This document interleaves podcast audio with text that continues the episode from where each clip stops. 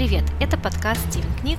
С вами Анна, и сегодня я расскажу о книге, которая знакома большинству по экранизации. Это «Ходячий замок Хаула» Дианы Вин Джонс.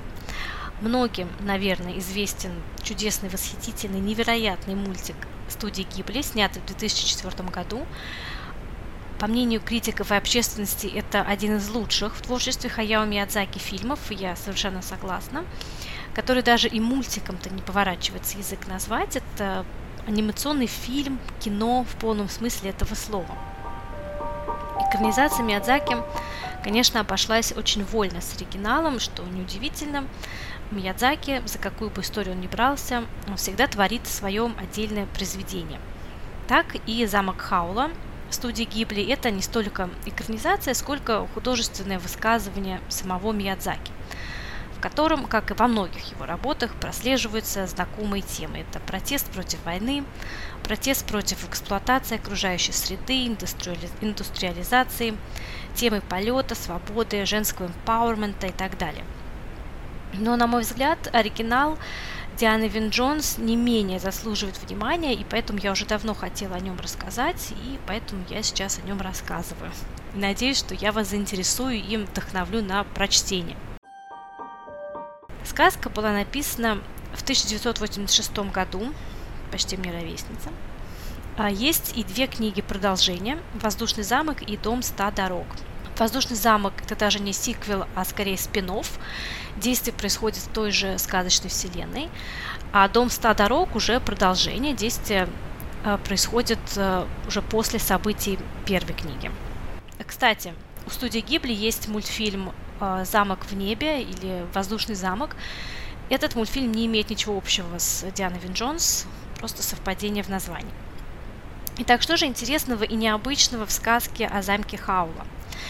Прежде всего, это постмодернистское произведение, почему оно так мне интересно, в котором происходит игра со сказкой. Джонс переосмысливает самые распространенные сказочные мотивы и клише, которые получают такой современный апдейт и пропускаются через постмодернистское мироощущение. И в сегодняшнем эпизоде я как раз хочу поговорить о том, какие сказочные тропы используются в этой книге и каким образом они видоизменяются и в каком-то смысле даже деконструируются. Ходячий замок знакомит нас со сказочной страной Ингарии, где магия, волшебство – обычное дело – Фабула такая же, как в мультике, если вы смотрели, то примерно все то же самое, но намного ветвистее. Здесь больше второстепенных персонажей, между ними более сложные отношения, эм, магия, механика, чары, заклятия более запутанная, более тоже такая ветвистая. Эм, но основа та же. Девушка Софи 18-летняя девушка превращается в старушку и вынуждена уйти из дома. Она находит приют в загадочном замке не менее загадочного волшебника Хаула, о котором ходят слухи, что он ест сердца хорошеньких девушек. И с самого начала нам рассказывается, что Софи – это старшая сестра из троих, поэтому ничего увлекательного от своей жизни она уже не ждет, хотя ей всего 18 лет. Софи примирилась с такой не яркой перспективой прожить скучную, ничем не примечательную жизнь старшей сестры. Ведь старшим сестрам в мировой сказочной и не только сказочной традиции отводится незавидная роль. Это либо роль помехи на пути к счастью прекрасной младшей сестры, а, либо роль сварливой завистницы, которая нужна, чтобы оттенять так называемые правильные женственные черты главной героини или же роль помощницы и опоры для младшей, у которой по законам жанра не может быть своей истории любви и своих приключений. И здесь мне вспоминается а, вопиющая несправедливость в романе Уилки Коллинза «Женщина в белом», где э, в центре повествования три главных персонажа. Это две сестры, две сводные сестры и молодой человек. Одна сестра младшая, блондинка, такая эфемерная, романтичная, романтическая, нежная девушка. И вторая сестра брюнетка, более волевая, принципиальная, сильная духом, боевая такая. Но угадайте, кому достался мужик и долго и счастливо, а кто стал фактически бесплатной няней при другой парочке и не имел никакой своей личной жизни и своей истории любви. Но вернемся к замку Хаула. Очень скоро Софи понимает, что в этой сказке она будет играть главную роль. Автор сразу намекает на то, что ожидания Софии не оправдаются, что сказочная логика хоть и упоминается, но не действует. Все три сестры, например, хорошенькие, не только младшие. Мачеха Софии, Фанни, вопреки традициям, добрая и заботливая молодая женщина, которая после смерти мужа активно берется за дела в шляпном магазине, который достается ей. Она устраивает младших сестер под мастерьями э, в местные какие-то мастерские. И значит, уже здесь усвоенные Софи установки подвергаются сомнению. Когда младшая сестра, которая, кстати, вопреки канону, вовсе не робкая и кроткая, а вполне себе такая острый язык, когда она пытается обвинить мать в том, что та использует Софи как бесплатную рабочую силу, а сама разъезжает по городу, Софи встает на ее защиту. Ведь Фанни столько времени отдает мастерской, ей тоже нужен отдых, она все-таки еще молодая женщина, у нее тоже должна быть какая-то своя жизнь. И, наверное, это один из немногих случаев в литературной традиции, когда автор встает на сторону мачехи, которая не представлена коварной интриганкой, а показана простой женщиной со своими трудностями, с которыми она также вынуждена справляться в тех обстоятельствах, в которых она оказывается. Далее. Средней сестре Софи прочит скорое замужество, а младшей, конечно же, блистательную судьбу, полную приключений и поиски счастья, по традиции. Но вскоре оказывается, что Сестры хотят для себя совершенно другого. Средняя как раз-таки хочет учиться колдовству, а младшая, наоборот, выйти замуж, родить детей и вести оседлый семейный образ жизни. Снова происходит разрыв шаблона. И это не в последний раз, когда шаблон разрывается в этой сказке. А далее обыгрывается еще одно очень популярное сказочное клише – любовь героинь к уборке. Во многих сказках старых диснеевских мультиках тоже, если героиня оказывается в чужом доме, или даже в своем, как Золушка, например, первым делом она берется за ведро и швабру.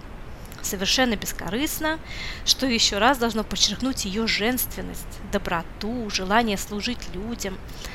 Недавно я пересматривала «101 далматинца», именно мультфильм 61 года, и там, если помните, пес переживает, что у хозяина полный бардак и запустение дома, посуда не мыта, пыль не протерта, бумаги везде валяются, в общем, полный бардак.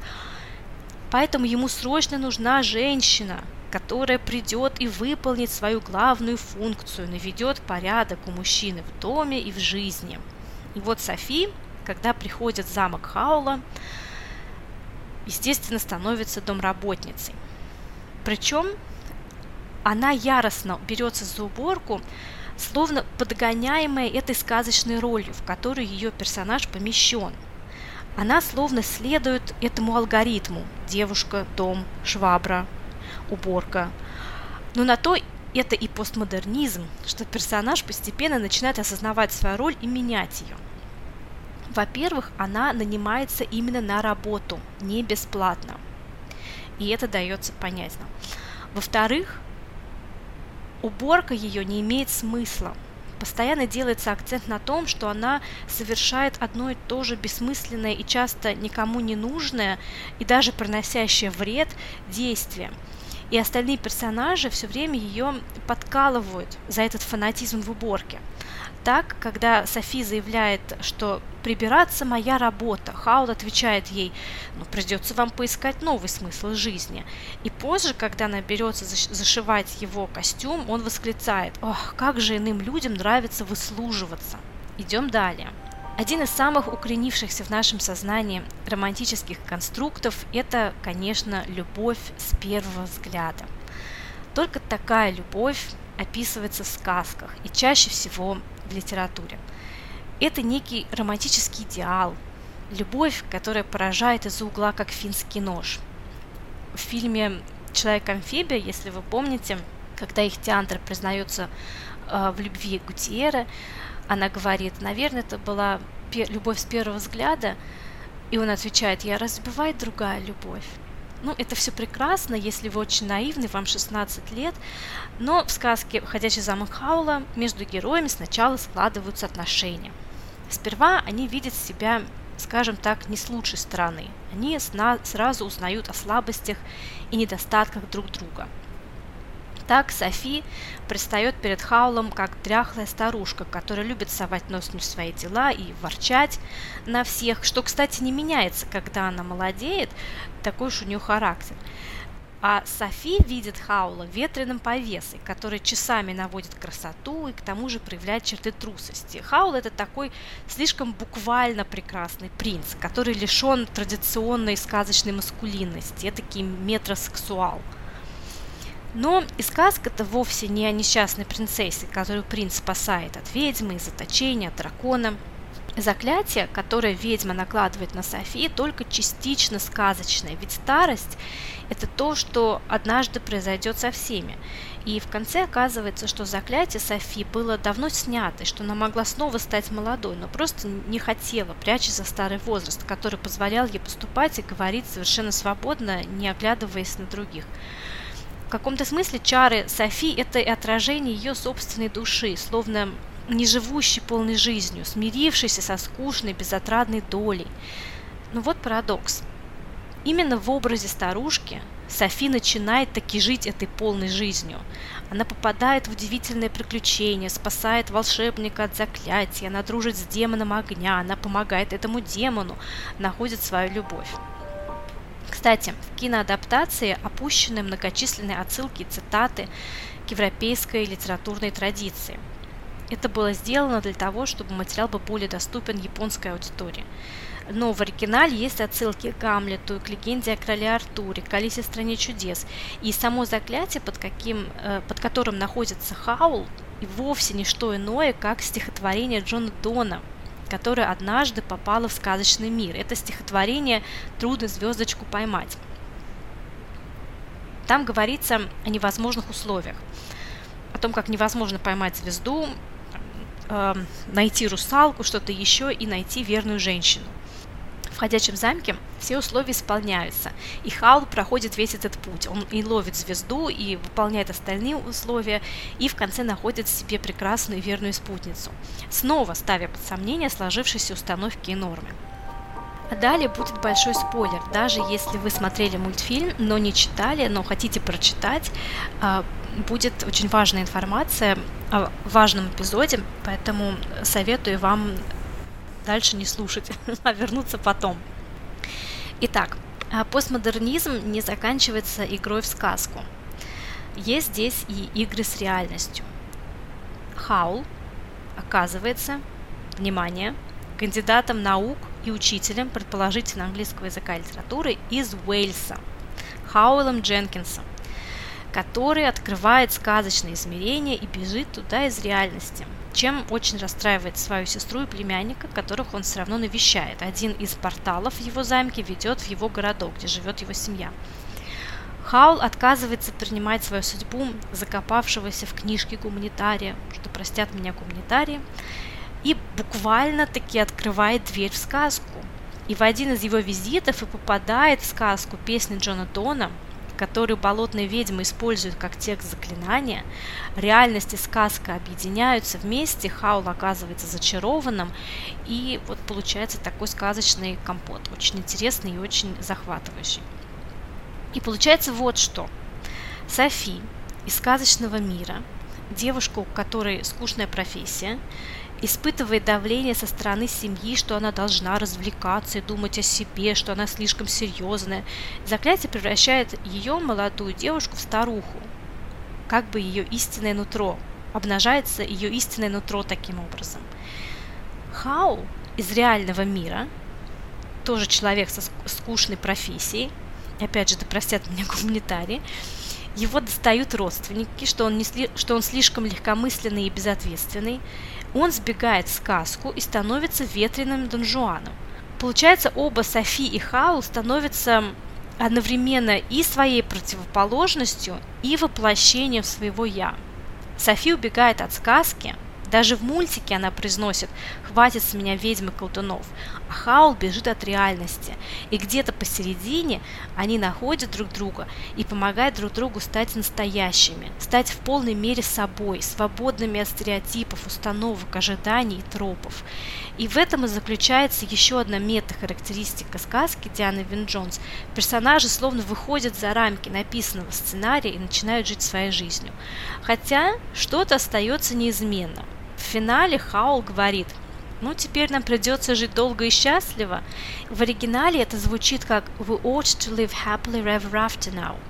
И для меня вот это ought to звучит как ну, мол, что там дальше по сценарию, что там дальше по плану. Ну, теперь только жить долго и счастливо.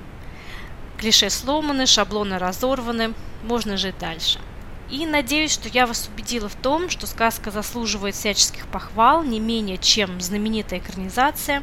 И я приглашаю вас прочитать и если вы уже читали или смотрели, написать нам, какие еще тропы вы заметили в сказке, как они, на ваш взгляд, переосмысливаются. Например, дружба или сделка с демоном нечистой силой – это тоже один из центральных сюжетов книги.